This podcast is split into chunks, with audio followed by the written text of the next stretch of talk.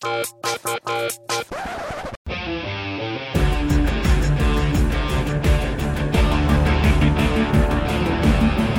fight popcorn, we created popcorn. Welcome back from the breach, my colonels. Join me in a neural handshake over today's feature film, Pacific Rim Job. Did I say that? What did you hear?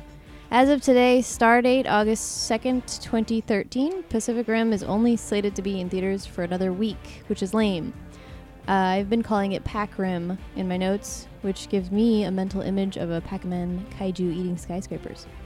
My guest today is Detective Don John Cabarly, aka Splinterbutt. This episode is nerd bukake, so stay out of the splash zone. What is wrong with me?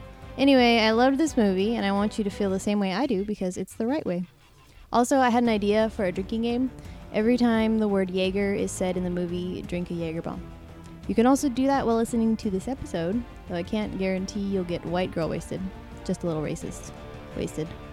Enjoy!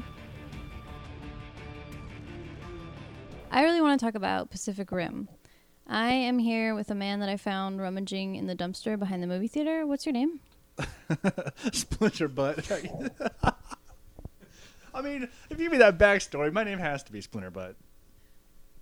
I don't know what he's talking about, but I'm hoping that he can have a coherent conversation about a movie. Have you seen Pacific Rim by any Twice. chance, Indeed, sir? I have. Twice. Awesome. I saw it uh, once 2D sober, once 3D sober, and once 3D drunk. I would highly recommend the latter too. Did you see it 2D or 3D? I saw. I saw. I had. To, I had to see it actually uh, 3D twice. You IMAX had to? 3D. Yeah. the- Someone by was the time holding I a wanted knife. to um, To your butt? See it the second time, it uh, they just took the 2D away. I was forced into 3D. I've heard a lot of people comparing Pacific Rim to Godzilla. Have you seen any of those? Anything in yeah, I've seen the original um, 1954 Gojira um, by Toho Studios. Yeah, I saw that. That's like the only one that I really uh, watched and liked. Um, later, you know, it started getting they started getting really weird after that. Like, you know, all the giant sequels? Frankenstein versus you know Baragon. They like all the kaiju Eiga films. They just got increasingly weird. Were they actually called kaiju? Yeah, kaiju Oh. is a Japanese word that literally translates to strange creature. Mm-hmm. Um, often translated into English as giant monster, just because kaiju Eiga or kaiju movies are uh, feature giant monsters. Right, and we're racist. Okay, well, how would you say that? Because I've seen Godzilla once when I Yeah. was 16. How would you say that it really compares? Um, a lot of the themes are the same. Just people coming together um, to fight a common enemy. Um, the only thing that's really sort of lacking in this movie is any real metaphor or subtext. Like Godzilla came out ten years after Hiroshima Mm. got nuked, so it Mhm. really Godzilla really represents like just a nation's fear of atomic energy and its destruction, really. And this doesn't really have that. They're sort of um, they're just these, you know, the kaiju in, in Pacific Rim are just these sort of pure engines of destruction and havoc. They don't really have yeah any subtext to them. They're just sort of blank slates, uh, kind of stand-ins for whatever catastrophe affects, you know, a particular viewer, whether it's you know, 9/11 or um, you know Boston or the 2004 tsunami, that kind of thing. Yeah, I, I'm- suppose so. I could I could still see the fact that it's ambiguous could actually accurately represent the current psyche. Right, exactly. They're sort of. I think that was smart to go that way. Just to intentionally invoke those feelings in people. The fact that it's this uh, th- that we don't understand where they're coming from. That we don't really understand Right. the what do they call it? Not they don't call it the Pacific Rim. The actual trans Oh, the breach. dimensional the breach. Yes. They don't actually like really understand it or how it works. Um, and yet doom is coming from it. Right. I think rings true with how we all feel as of late. As Do, of would- do you know what I mean? Um, I don't know. Not re- not really. That's not. Um, I don't know. The movie's so optimistic. It uh, I didn't really get. Uh, Well, yeah, I mean, like, yeah, because it had to go. It had to go that way. yeah, but um, yeah, I just think there were just sort of yeah, just these just forces of nature that weren't really uh anything. But and they did have this weird thing that sort of took me out of the movie for a second. Like I didn't really feel they needed any subtext or explanation. They're just like, yeah, there's just these you know beings that come out of the come out of the breach from another dimension. But then you had uh, Newt Geiszler say this thing about they started with the dinosaurs, um, where the aliens. I love that. Right? Yeah, it was good. It was like okay, I was like that's cool. Like life is started as the dinosaurs. It's uh, alien life, but it didn't work. And then he went on this weird tirade about how. It's all our fault because we polluted the planet and stuff like that. And I Oh, didn't- weird! I totally, s- I totally spaced on that. I didn't even Yeah, notice. it's like the, the dinosaurs all died out. Oh, because we his- didn't he say we like created like the perfect environment We're for good them for to- environment with the you know something. carbon dioxide and his hyperactive Charlie Day voice. No, that's ex- that's basically what I was getting at. Is Uh-huh. that I think that um, you just said it like it, that they're basically like a natural, you know, force that we're fighting. Which is I I think people. I, we were just talking about this in the World War Z episode, which will be Mhm. released after this. continuity error. Um, I think people are very frightened by the natural disasters that have been resulting in more loss of life than the the terrorist acts that Yeah. they try to make us so scared of. And then I think climate change is on everyone's minds because it's something that we can't control Right. and that's terrifying and we don't understand it. So I felt like that was I don't know if Guillermo, meant that to have anything to do with it. And it doesn't really matter if he did, but I kind of could see the like the parallel as far as Yeah. No, I think uh, humans in general just have a natural fascination of their, you know, natural place in the universe being disrupted. What did you actually think of the movie? I quite enjoyed it. Uh, it was Yeah. it was sci-fi at its finest. It was not deep. It wasn't. There's. I kind of liken it to the emotion that that I get from watching something like Starship Troopers, even though it's Mhm. not as cheesy, it's not as over the top. It's it's Yeah. it's more solid. Um, it stands up better in like a cinematic way. I don't Yeah, know, no, I don't know I the word I'm looking for. Yeah, it's not some game changing or genre defining instant classic, but it, uh, yeah, it's just two hours of out and out fun by some guy who is clearly so in love with the material and has respect for what inspired it, and it's sort of infectious just watching it. Exactly. I have a quote from him that I love. um, Guillermo del, del Toro, which is so hard to say, um, said, "This is my most unmodest film." I love that he says unmodest. Unmodest. he doesn't even care. it's not a word. Who cares? Uh, he said, "This has everything. The scale is enormous, and I'm just a big kid having fun." I love that he said that because before I even read that quote, um, there's a moment I think, yeah, near the ve- very beginning of the film when the Mhm. Jaegers are uh, saving the ship from Yeah. the water. How could you not think of like a little kid in the bathtub with like their little like Yeah, exactly. dra- they're like dinosaur, and then they got the ship on the other Yeah. hand, and they're saving the ship. Yeah, ten year old ten year old me was squealing like a freak for this entire entire movie. It's like it saved the summer for me. Like this was such a weak summer for movies, and this is I feel this is the only Mhm. movie this summer that fully delivered on what it promised. Totally, yeah. Um, it's like it's so much fun. It's big. It's bombastic, but at its heart, um, which it wears like firmly on his sleeve, and I fucking love that. It's still kind of a profoundly human story, like with real human characters that shape the story rather than just bend to whatever the story needs them to be at any given time, which is a problem I find like in hmm big giant robot movies like Transformers or other genre Yeah. shows like you know The Walking Dead and things like that. I just love the the idea that I hope I hope that Guillermo Guillermo del, Del Toro, Toro? fucking let's just call him Toro. GDT. Uh, yeah, uh, I love the idea that GDT came up with this idea in the bathtub. I'm not I'm not saying anyone said that that happened, but in my brain, I hope that's real thing. in my brain, that's is now. chubby, hairy Mexican canon. playing with Godzilla toys in the bathtub. Oh yeah, as far as uh, you just mentioned Transformers, Yeah. um, I only became interested in this movie. I didn't even like look twice at the poster. I only became interested in it because of one of my coworkers, or possibly a man raving in the back alley, told me that GDT was involved with it. mm-hmm. And I know I could have just read that on the poster, but um, I'm very snobby when it comes to movies. And if Yeah. it looks like it has anything to do with Transformers or Jessica Alba or You mean Megan Fox? or Megan Fox, Yes. no, that wasn't supposed to have to do with Transformers. I was Oh, just sorry. throwing some names out there. Um, I won't even like really look into it. Right. Like I have not read the credits on Grown Ups Two, the Grown Ups Two poster.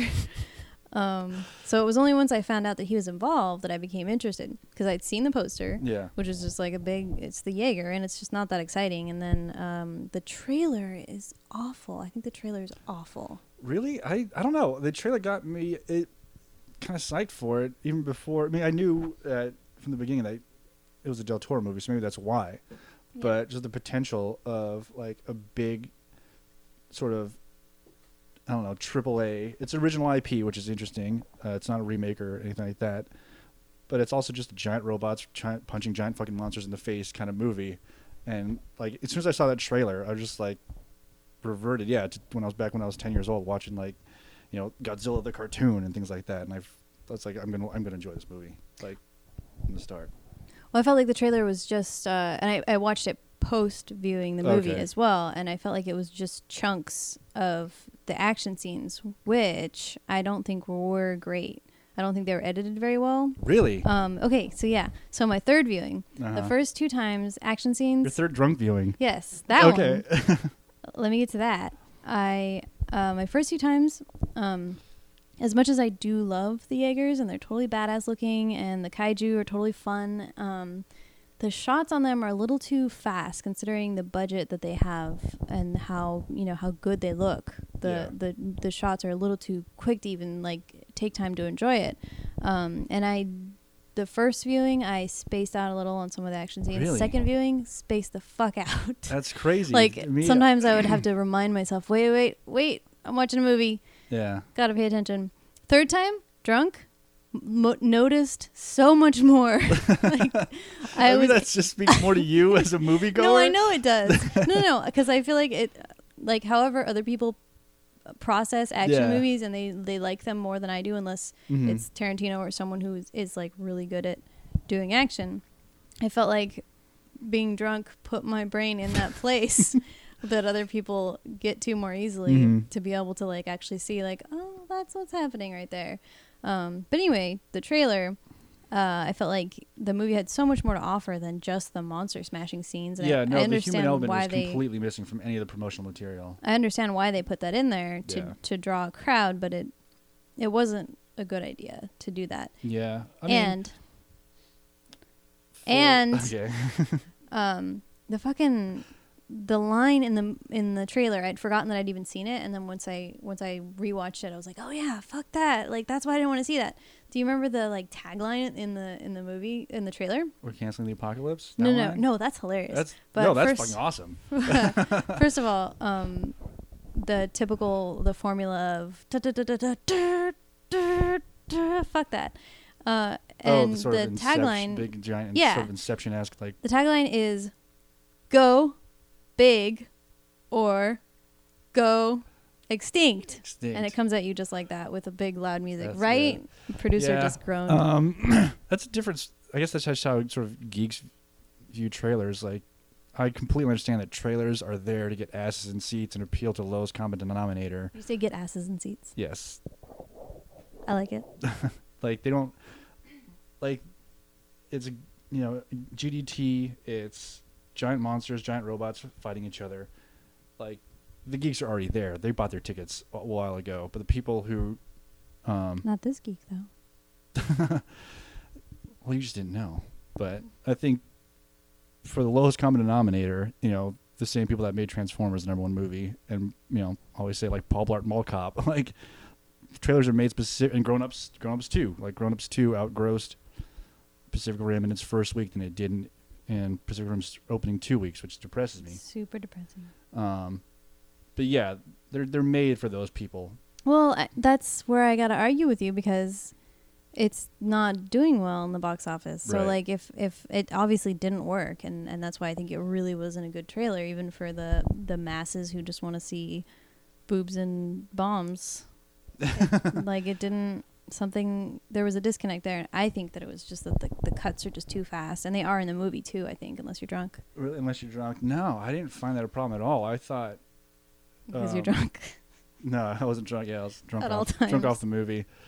um, yeah, I, I, no, I didn't have that problem at all. I thought the action was very well uh, staged. I was never confused about um, where I was in the terms of ge- the geography of the scene, like you are with Michael Bay's Transformers. Like it's Michael Bay's Transformers are cut way it is cut way too fast. It's like it's a music video.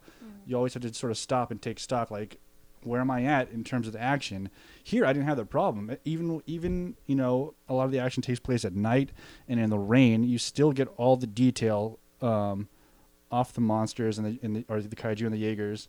Um, yeah, I was never confused for a second. I I completely bought the action, and I liked had like there's these small touches that happen in in the movie that are kind of brilliant too, where he, Del Toro will um, sort of take a quick break from the action and focus on like a single mechanism of the machinery on the Jaeger that gives you sort of this complete understanding of how just that piece works, and he does that so consistently over time throughout the scenes that you're be, you're able to build how these machines actually work, and I thought that was fucking awesome. You're able to build how these machines actually work. Yeah, well, just by putting Uh, pieces together, like you know, well, Yeah. just close up of the fist closing. You can see all the gears in the fist before it hits monster in the Oh, face. yeah, good point. Um, yeah, so I guess it just speaks to me then. Then um, it's just like too much for my uh, ADD brain when there's there's that many flashing lights on the Okay. screen. I Did you just have was it, it probably was really the color palette uh, thing that people had a Yeah. problem with, just like the neon, the fluorescence, and dark like and that. then the fluorescence. Yeah. um, which I didn't. Yeah, I didn't mind. I liked the color. I liked that it wasn't like this weird, dark and gritty. I mean, I'm not you know, complaining. yeah. I'm uh, I'm not saying it's a movie's fault so much, just that I couldn't follow it. Oh, okay, yeah. that could very well be just me. No, I think. Although I uh, did um, the second time I saw it, I saw it with a friend, and he said the same thing. Like he said, "Yeah, I kind of spaced out at the action scenes," and I was like, "Oh, it's weird. not just me. Thank God, It's just you two. Just you two guys. just us That's against it. the world." No, I loved it. I thought the the attack on Hong Kong was like one of the best shot action movies or action sequences in the, this century so far. Not in just terms of like pure visceral thrill, but also in terms of just storytelling quality. There's so many character moments that happened with the three Jaegers. Um, you know, you had the three triplets who piloted the was it Crimson Typhoon. the th- the three out of four Asian characters in the movie. Three out of four Asian characters, yeah, and they were triplets. They were triplets. Basketball playing hoops, hoops playing triplets, who piloted the Crimson Typhoon, and you had these cool, like, uh, Russian husband and wife. they were pretty yeah, awesome and Probably the racist. Cherno Alpha, which was which was an awesome Jaeger. I like the design of it, just like how old and creaky and it was. Like, you can tell it's just like an antique of them. Yeah, no, I loved it. Um, That the scene that you're talking about is that the scene um, where that is the big. Um, where for some reason all of the Jaegers get flown out via plane to the ocean instead of walking. Yeah, they call it the double event where you have um, Leatherback, who's sort of like the gorilla kind of thing, and then I think Otachi is, which is the bat um, kaiju. I love that too. Like they follow that typical like kaiju convention where they sort of take existing animals on Earth and just sort of tweak them and mutate them so they're I love that. Yeah. Yeah. Why do you think um they the the way they cut it it really looked like they when when they were going for the double event extra Mhm. extra monsters coming out of the monster hole um they fly the Jaegers over with like these massive planes but the way they cut it it looks like they could have just walked from the shore but they saved like a minute by Yeah. flying them over do you recall that Yeah, no, I think. Uh, yeah, they're both they're both based in Hong Kong, but I think that I don't know. I think it's for maybe just speed or you know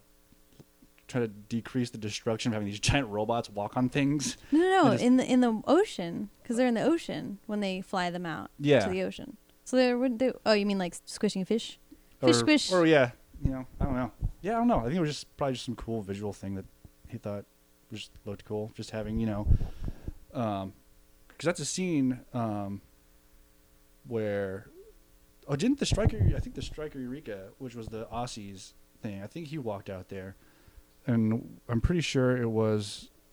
I think yeah, I think the striker Eureka, which is the Aussies thing, they were they were there waiting because that, that was their job to just stick by the shore to prevent the things, um, the two kaiju from reaching Hong Kong. Um, and we don't know where the Shatter Dome, which is a fucking awesome name. I know, I love the love Shatter. Dome. Um, we don't know. I don't. Forget, I don't think that was based in Hong Kong. I know that was based in China, for sure, but I don't think it was in Hong Kong. So So you think it was just the cut? It was just Yeah, that, like they they, just- really were flown from farther yeah, they're away. really from flown, flown from farther away. Still looks goofy to have like this this tiny little plane flying this giant Well, they're, robot. they're two. They're they're well, they're like dual like helicarriers. yeah. No, I mean it was a massive helicarrier, but compared to the Jaeger. Oh yeah, there's no way that thing would get lift, but it just, it just, it just looked cool, which is Yeah. um, which I was totally fine with. You know, you didn't need anything. That's what I like too. They didn't over-explain anything, even you know. Yeah. things like Yes. That's super important and that's I think one of the problems with American cinema is that over explaining. yeah, I don't so need much. to know why Superman has an S on his chest. He just Right. does. Who cares? Why Right. does Batman? You know, it, he's, I don't- he's fucking Batman. I don't need to know what happened to Joker when he was a kid. Yeah. Because it's too hard to talk about. Anyway, yeah. No, I didn't have a problem with the action. Even, you know, it's one of the few movies that I felt did big epic action done like the right way. Like even when it was all CGI, everything felt felt tangible and grounded, but unreal. Um, I, that was really a nice touch. Like he didn't try to go photorealistic with uh, the things. He just made them. They just had to feel feel real. Like every step has weight, every impact is felt, like every punch has momentum. Um, yeah, no, I thought the action was done really, really well. Um, so I've heard it get compared to a couple other things. Um, Sir Splinterbutt, are you familiar with any of these? Uh, Voltron? Yes, I'm- Voltron. I'm, not familiar with. What, how would you compare them? These two. Um, only in the sense that, yeah, Voltron was an was an anime Saturday morning anime cartoon in this in the early '80s. Um, yeah, not a lot. It was, it was, it was definitely a space uh, space kind of thing, but uh, generally the themes were the same. Just like you know, multiple pilots forming this giant machine to fight giant monsters in space. Mm-hmm. Um, and that's pretty much the only comparison you can make. Um, it's been a long time since I actually watched, sat down and watched those cartoons, though. Do you think anyone who claims that, like, I mean, obviously it's it's inspired by by so many things. I guess Yeah. I'll go to that next. Mhm. Um, but do you think there's any legitimacy to people like saying that it's a ripoff of Voltron? no, I mean giant mechs fighting giant monsters have been around since like the '70s, '60s, and '70s. Like Ultraman. Fifties, right? No, well, '50s, yeah, but like made popular in the '60s. Like with, uh, I think it was the '60s with uh, Ultraman, which was basically like an early version of Power Rangers, guys in suits punching people on, punching other you know guys in suits on goofy sets, um, things like that. But yeah, no, Voltron is just ripping off. If you're gonna, if anything's rip off, like Voltron's ripping off or um, influenced by those other things. What about um Neon Genesis Evangelion? Neon Genesis Evangelion is another just mech anime. Mm. Um, I read about it. Mhm. Um, We were talking to Katie from Blip Cast yesterday. Is it Blip or Blipcast? What's the preferred title of the Blipcast? Is a podcast um, about the boring lives of interesting people. um, and Katie is a big fan of anime, and she said she didn't want to see Pacific Rim because it looked like a ripoff of Neon Genesis Evangelion, which I thought was called Neo Geo Evangelion, Neo Geo. thanks to MC Chris. Um, but I was reading about it on Wikipedia, and it did sound kind of similar because it's apparently like apocalyptic, and some like big Yeah. event happens, and then there's all these mecha cyborgs that fight these big monsters. yeah, well, I'm not. Yeah, I'm I'm not going to deny the anime influence on uh, on Pacific Rim. It's obviously there, oh no, I'm not like saying but in terms of specifically this this anime, um, have you seen it? I've, I've I was never a big, I'm not really a big anime guy, but I mean I've seen it before. Yeah, in the '90s. I was just wondering, like, is there anything to those people, to the non-believers? Mhm. Because I want to say, okay, it's not like Voltron. Here's why, and to people who don't want to see it, because it's like they think it's just neon. They think it's just a rip off of their an anime that they enjoy. Um, which is another weird thing. I don't, I kind of don't get. Like, yeah, even if it was a rip off, it's still an, a super fun time at the movies. Like, I get it. yeah, I get it because it's the same way that like whenever they remake um, a movie, for example, uh, Let the Right One In, which is a Mhm. fucking amazing Right. Swedish movie that they remade into an American ver- version for like no damn reason, and then people loved they loved that one, the remake, and it pissed me off because it's like, well, of course you did because it has like an amazing foundation, but then they fucked it up with the American version. so I can kind of see like you know where it's like, well, yeah, they had a you know they had good inspiration to work Yeah. with. Well, they have- yeah. them But- And yeah, again, it's a weird thing to get angry about for me. Like the original is always going to be there. So even this, even if Pacific Rim sucks and ripped off your thing, like how does that affect this other thing that you still love and it's still there that you can watch? You can easily ignore this thing that you hate. That's fine, but I think just getting mad over it and discounting it because of that is kind of silly to me. Have you seen The Beast from 20k fathoms? No, 20,000. twenty thousand. No, Oh. twenty thousand fathoms. No. Okay, apparently, um, two of Guillermo GDT's big influences um, were Godzilla '54 and the Beast film, which was the year before Godzilla.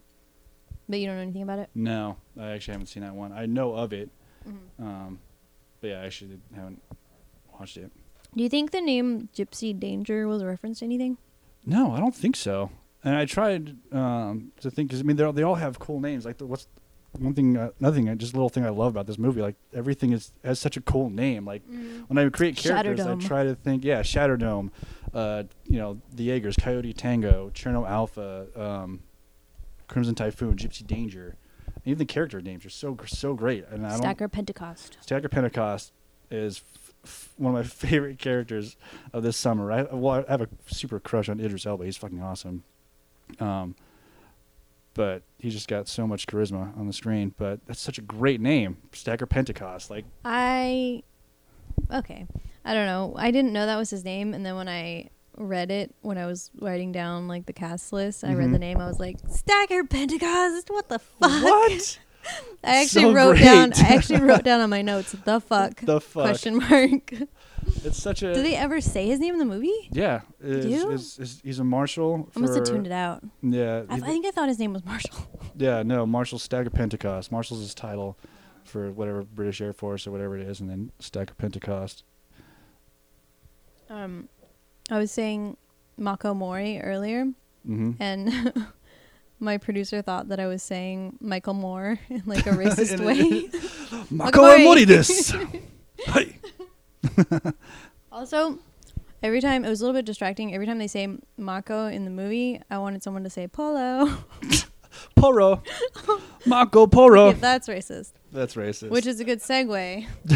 um, uh, the internet's been saying stuff about it being racist because I don't think this is legitimate, but they say that like Well, it is oh on the it's internet. it's inspired by um, ja- so many like Japanese cinema, whatever's you know Godzilla and, and Yeah. all the mecha monster movies, um, and yet it only has one Asian uh, actress. But I'd want to go ahead and argue with that for many reasons. The first being that just because he was inspired by that genre doesn't mean he has Right. to fucking use all Asian actors. And- Second one being that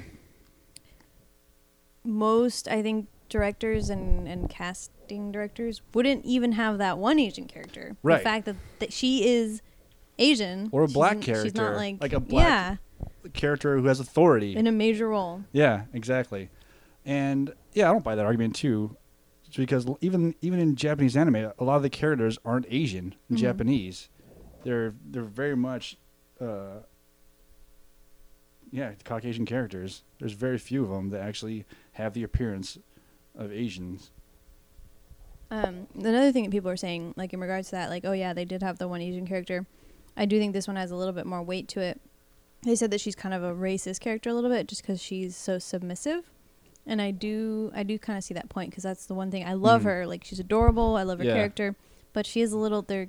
There's a little bit of lack of character development, um, Right. Where submission is like Mhm. submitted as personality, and it's just not. Yeah, yeah. No, I can understand the criticisms, uh, criticisms of you know lack of depth in these characters, but they're all they're all archetypes. They're you know That's true. they're painted with the broadest of brushstrokes, but they're never poorly drawn. Um, like each of them has a clear motivation. Each of them gets a fully fleshed out story arc. Um, and so yeah, in this sort of in this movie, she was, I guess, the love interest, but um, Well, kind of. Let's talk about that. Yeah. I love the understated love, the like the understated romance. It doesn't end with them like making Kissing, out making or out doing it. yeah. It just ends with like this adorable hug in the middle of the Right. ocean. So Yeah. good. yeah. That's like the only kind of romance that I like. And yeah. It's, it's like so much and more impacting than yeah, and it's not just scene. it's not just purely sexual either. It's it's not it's it's romance. Like it's a relationship building. There's Mhm. not she's not just there, you know, in her skimpy outfit making these weird, you know, Japanese like noises and shit. It's like she's a she's a human being and they treat her that She way. She does give him bunny ears though. I saw it. totally. Yeah. Um, but it, it it brings up an interesting question too. Like, can I'm sure the Russians are doing it too. Can two people? I mean, obviously brothers wouldn't. Can two people drift? Can two people have a neural handshake? Um, because they have to do that in order to control the Jaegers because the neural load is too much for for just one person to take. Right. But can two people do that? Drift their minds together, um, and become one to pilot the Jaeger, and not develop a romantic bond. Obviously, with brothers or the father and son, you would you fucking hope not. Um, but I'm sure the Russians are doing it. Those twins are probably having all sorts of shenanigans that are on the N- Mm, NC-17 the, version. the triplets. Ugh, Triplets, Don't yes. want to go there. well, what do you think? Um. Yeah, it's hard to say because, like, this technology just sort of gives you unfettered access to all your thoughts and emotions, and so, You, Terrifying. yeah, you completely understand who this person is, like wholly. Um, Terrifying. terrifying, just having someone just living in your brain. Can do it. Like a little squirrel. little squirrel. I don't think the. but yeah, I don't know. It is. It is definitely a very interesting uh, plot device that was executed well and never overused or overstayed its welcome. But I don't know definitely. that. Because even even before, like, soon as she soon as she just laid eyes on Raleigh, like face, like she knew, like, I'm piling Jaeger this dude. I'm getting revenge for my family with this guy next to me. I have some favorite quotes. Mhm. Um, well, I think I think they're my favorite. Maybe not favorite, just things that stick out in my mind. Yeah. Um, I think you mentioned earlier. Today we are canceling the apocalypse. I love that line so much. You have no idea. He delivers that line with such earnestness and conviction, and it's Idris Elba. Like, I love the guy so much. That dude. What else is he in? He's in a really excellent um, British crime show called Luther. He plays the title character. Oh, okay. Um, he's also in um, Rock and Rolla, which is like the only Guy Ritchie film that everyone hated and I liked. Um, but his he's more famous for he played Stringer Bell on The Wire. Um, shrug. Uh, huge show, really good show. It was a Showtime the uh, show. the Um, uh, the listeners do not know that I just shrugged. They're probably gonna think that you said the wire. Uh, uh, shrug. no, I do not. Viewers, please. The Wire is a great show. Don't I don't want you sending me um, angry letters to my dumpster. So I should see what else I can pantomime. Then I'll make you say it out loud. cartwheel. bring bring uh, darkness to your reputation. Um, or um, Hannibal Chau. I got Ron the name. Perlman, I got Oh, the name man. from my favorite historical figure Yeah. and my second favorite Szechuan Szechuan place in Szechuan Brooklyn. restaurant in Brooklyn. hmm Yeah, so good. Every time Ron, Hellboy. Ron Perlman is uh shows up on screen, I just lose my shit. He's so he's so good. Me too. Um, yeah, and Howell Chow is such a great, just a great character. Like his bits with Newt, um, just cracked me the hell up. Like that, that could be like its own spin-off show or series. Are you funning me, son? Yep, exactly. Um, I did. You know, I'm not usually one for Charlie Day. Um, I am. I know you are. Um, not that I have anything against the guy, but he's always at a ten. Just always at a ten. when he'd be, the movie would better serve. At a, if it's like a five or a seven. Um, Is that a skin parasite? yeah, it's a, ah, I'm Charlie Day. I talk like this. I don't know why. I can't help it. Like that whole weird, like staccato kind of Not a groupie. Thing. I just study them. yeah. Uh, but I, I thought it was a pretty inspired casting to essentially play like the Rick Moranis character. um, wait, who's Mark Rick Moranis? Uh, he's a character actor from the '80s. He was in Honey I Shrunk the Kids. He played Louis Tully in Ghostbusters. Oh yeah, I totally see the similarity. Yeah. Um, my f- one of my friends was saying like he loves the movie. We both are like crazy about the movie. Mhm. Um, but he said that he he can't stand Charlie Day's voice. Um, but I would beg to differ. Uh, if I would totally make him a sandwich if he was on the couch yelling at me from the other room. No, I don't have a problem with his voice, but I, I get why people don't like him, um, or find him sort of abrasive. That his his performances, which are basically a performance. Abrasive, like Yeah. a like a adorable baby hedgehog. They have they have abrasions, right? They don't. They have pokey. yeah, they're abrasive. They don't have abrasions, unless you like I don't know, throw them down the street or. Oh, are we getting into semantics now? Yeah. Ugh. Um. Oh, Hmm. okay. Why did the kaiju lick Charlie and then run away, like a big playful puppy of doom? I don't know. I was debating that actually. This sort of, yeah, that weird like, um, It wasn't so much lick; it was like just searching. Yeah, like an endoscope kind of thing, just looking into the or an endosperm. Yeah, it, well, it goes down there and just like kind of opens its flower to his face. As Yeah, we all that's never to. really explained too, because you know Hannibal Chau says he drifted with a kaiju, but never. Does he say that? Okay. The first time he no no the first time I watched it, I thought that's what he said. Um, the second time I wasn't sure if that's what he said. The third time I was pretty sure he was actually saying, because right when that happens is when he said he says, um, "I have my own private bunker. You can go in the public one." And then it Yeah. sounds like he says, "I did that once." It sounds like he's saying he went in the public bunker once, and that's why he's got a, a big scar. no, he, think he he, drifted, drifted? once because he has the same, But it's Like- like no, it's just like a crazy scar across his eye. but his eye is permanently disfigured and red, like bloody, like he still has bloodshot, like the capillaries or whatever, the veins in his eyes have exploded permanently from. But it, but if that's true, why wouldn't he have like given some of that information to anyone, like the government or something? Because he's making a profit yeah, he's making a profit He's- until the world ends. until the world ends. That's that's his game. That's his angle. I guess that um, makes sense. Yeah, why give anybody a piece of your market share? By you know, information is money to him. Did you um stay for the credit scene the first yes. time? Yep. I Where's totally- my damn shoe? Where's my goddamn shoe? My friend and I booked it like as soon as the credits started Oh, really? because I hate people, and they they come out of the movie at the same time as you do, so I try to like hit it off a little. Yeah. But I did see it the second time, and it was really exciting because Yeah. I hope it gets a sequel. I hope it does world. I yeah I googled it and yeah I, I I saw that they were talking about that it's most likely a sequel. Yeah. I mean, if There's so much potential there. there is, it's there's so much. There's still a story to tell. I think. Um, and yeah, I mean, if if Pirates three, I mean, like Pirates three did poorly in the states, but it did way better worldwide, and and that got Pirates four, which is an even big, bigger piece of garbage. Um, but Pacific Rim can't get a sequel. That's just offensive to me.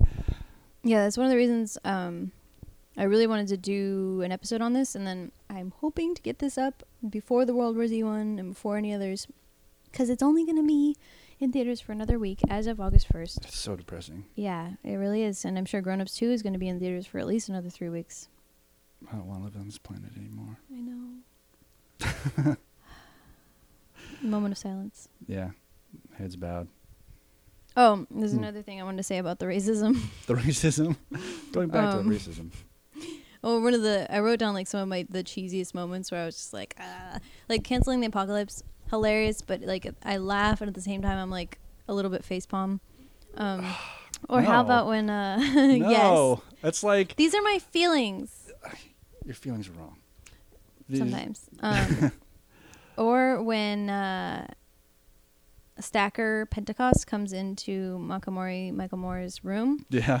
uh, with and to like tell her, okay, I changed my mind. hmm go ahead girl um and he and this is without context you don't know her memories yet Yeah. and he uh holds out a tiny child's red shooter my friend and i were just really? like yeah I like it's got, such uh, a goofy moment because yeah, you're just you don't. The, I I completely got that because you don't really know what their relationship is before, and then as soon as I saw that little like that little red shoe, it's like okay, she's his adopted daughter. Like he saved her from something, and it turned out to be true. Like I picked up on that instantaneously. all i wanted to say i wanted her to say that's too small Racist. yeah. You just because I'm Asian, I have little feet, bitch. And then four one, or something. I didn't really understand their dancing. Did you? They're what do you mean dancing? The um, my friend told me that it was supposed to be more like a dance when um, Oh, the fight compatibility. yeah, the fight compatibility. Yeah, I just got uh, that whole thing. Yeah, people why why do they have to, why do they have to fight um, in order to find out drift compatibility? And it's just like Well, my friend said it wasn't fighting. It was it's more of a dance. So it's Yeah. not about. right, um, but it is it's still kendo. It's like um, it is a form of combat. Um, but yeah, no, he's right. The dancing, it's basically a dance, but Because you don't you don't want it to end. Like unlike in like Yeah. fencing where you get a point right, and that's when it stops. You in this in that. right. Well, they were still they were to. still taking score on hits. I think whatever f- four hits wins is what the rules were for that thing. Um, yeah, I don't know. I kind of go back to that line from the what is it, Matrix Reloaded. It's like what you never know truly know someone until you fight them, kind of thing. I don't know. I don't. Uh, I erase those memories from my brain with a with the Men in Black laser, laser pointer pen. Nah, I didn't. Uh, I didn't hate Matrix Revolutions or Reloaded. I just thought they were pretty lame. Um, so what? Several people that I talked to, Mhm. their complaints, people who had seen it, um, and people who don't necessarily share the same mindset as I do. Some of them, and then some of them Mhm. do, but they both have the same complaint about the movie, which was that it was too cheesy, and that was like No. such a weird thing Wrong.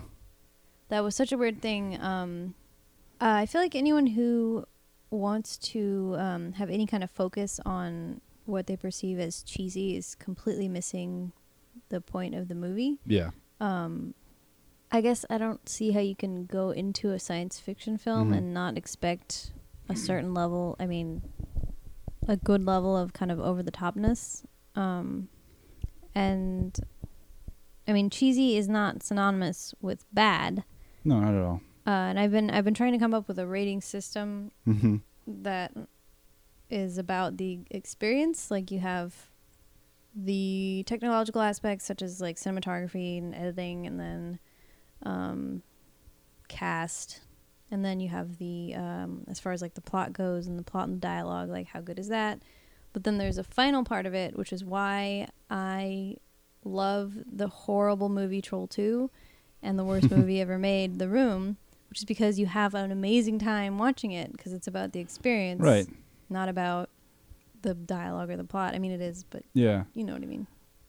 Um, I think people's problem with this is not that it's cheesy or anything, but it's sort of um, old fashioned in a way. It's like this is a really square jawed, straight arrow type of movie. It sort of reminds me of like those old World War II movies, like Guns of Navarone or Dirty Dozen. You know, those Men on a Mission movies where it's just like you know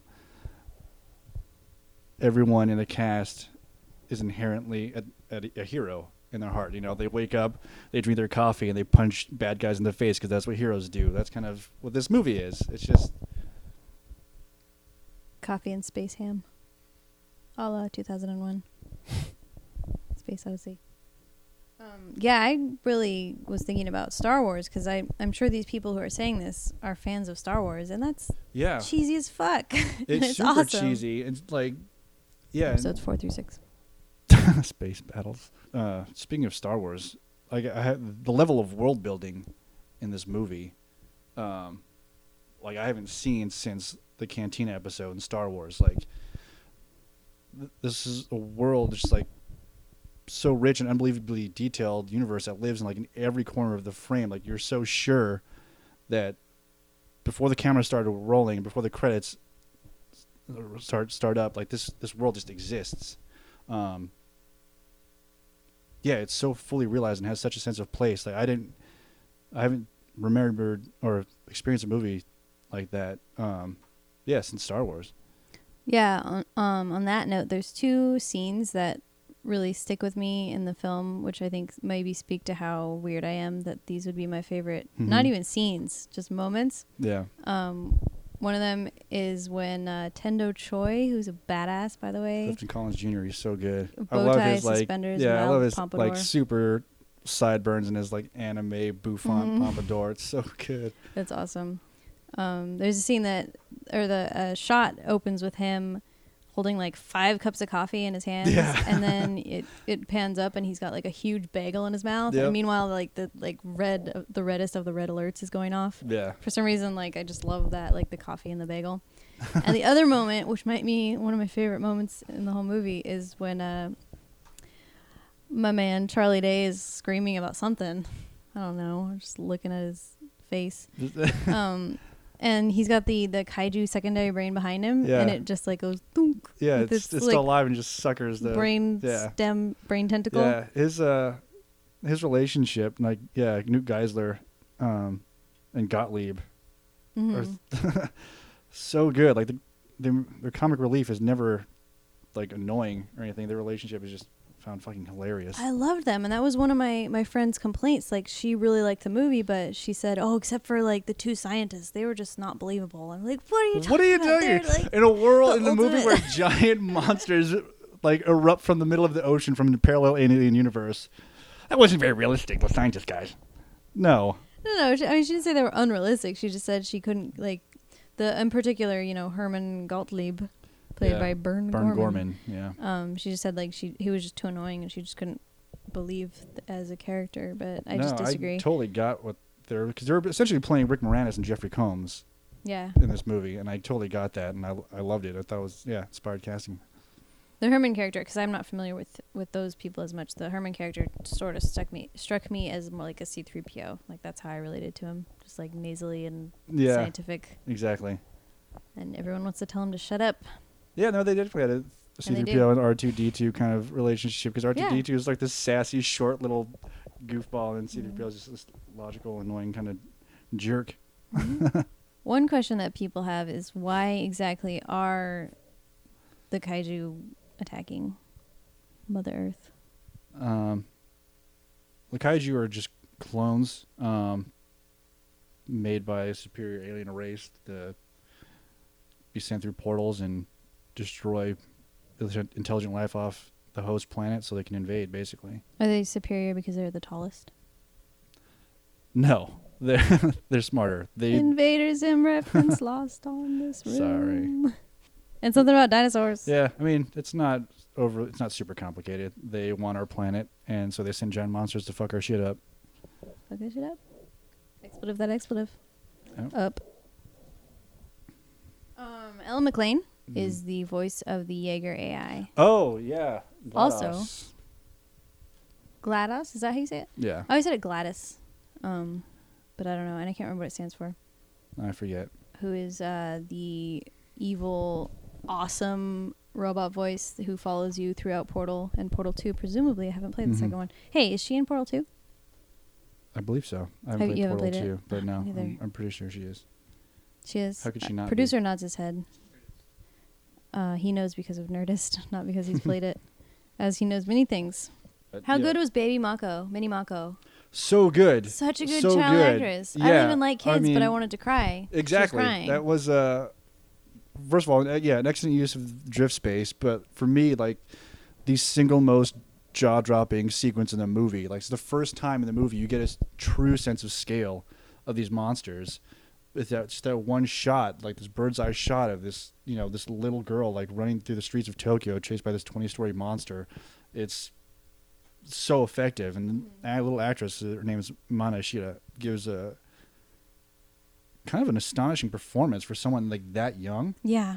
It's It almost made me wonder if, like, um, you know how, like, in uh, with uh, with animal actors, they'll like have a treat on the Treat, uh, on the, or they'll have like the owner off to the side, Yeah. so that makes the dog look happy or whatever.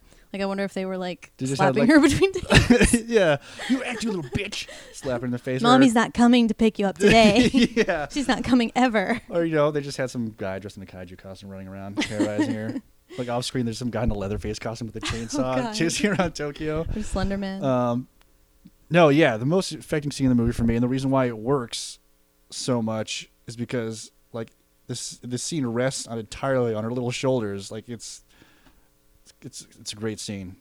Um, so I my second viewing of the movie, I had a really weird experience Uh huh. because um, uh, about 20 minutes into the movie, I see like out of the out of my peripheral vision, kind of low to the ground, something just goes towards the f- thr- front of the theater, and uh, my friend jumped out of his skin, and I was just kind of like, I think that was a dog.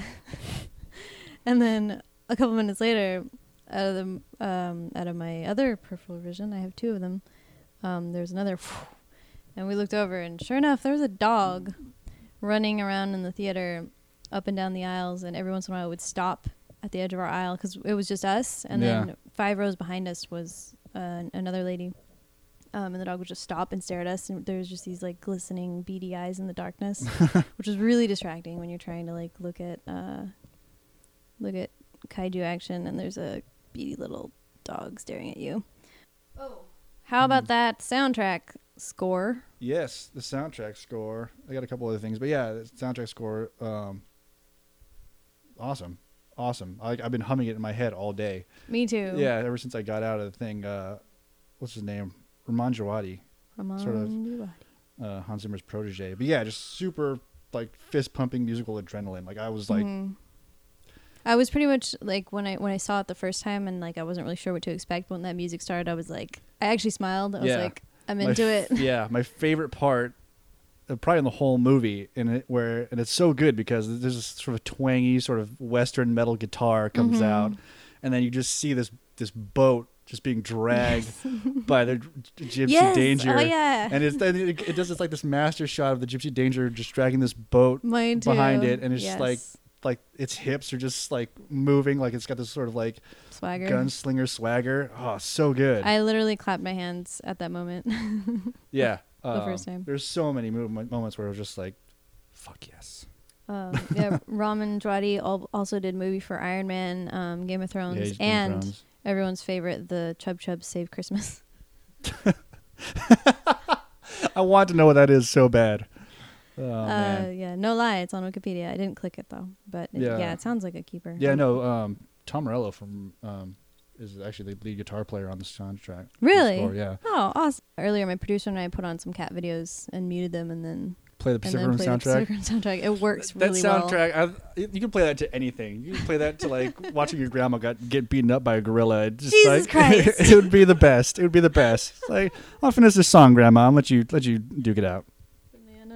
I don't know why I said banana. you gave me Tourette's. Yeah. Um,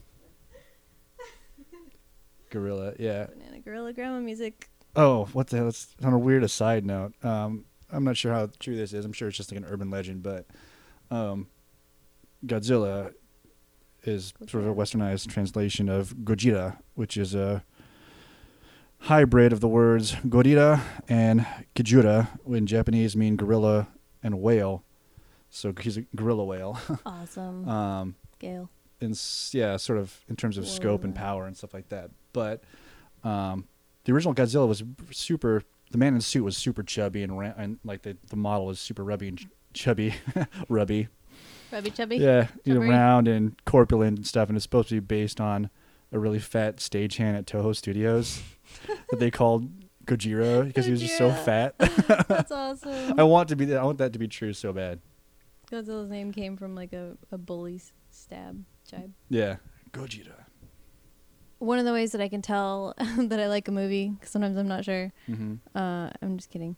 Um, the best movies, the most enjoyable ones for me to see in the theater is when I get out of the movie and I want to like run out of the theater, like because I have like so much energy. Yeah. Um, Lord of the Rings, uh, Looper, and this one. Like when it was over, like I had so much happy energy. It, walking seemed just silly. I really wanted to skip. and then go get more frozen yogurt. Yeah.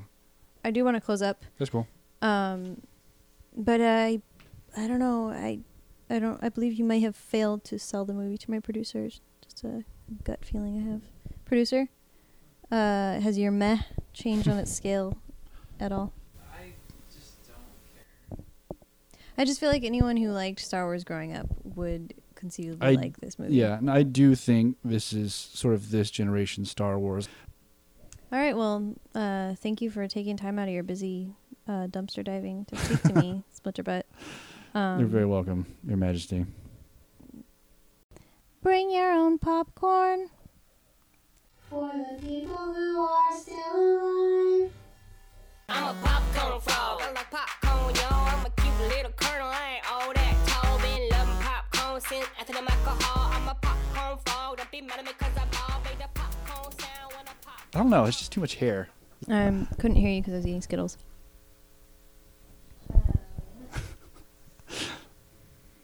you want Skittles?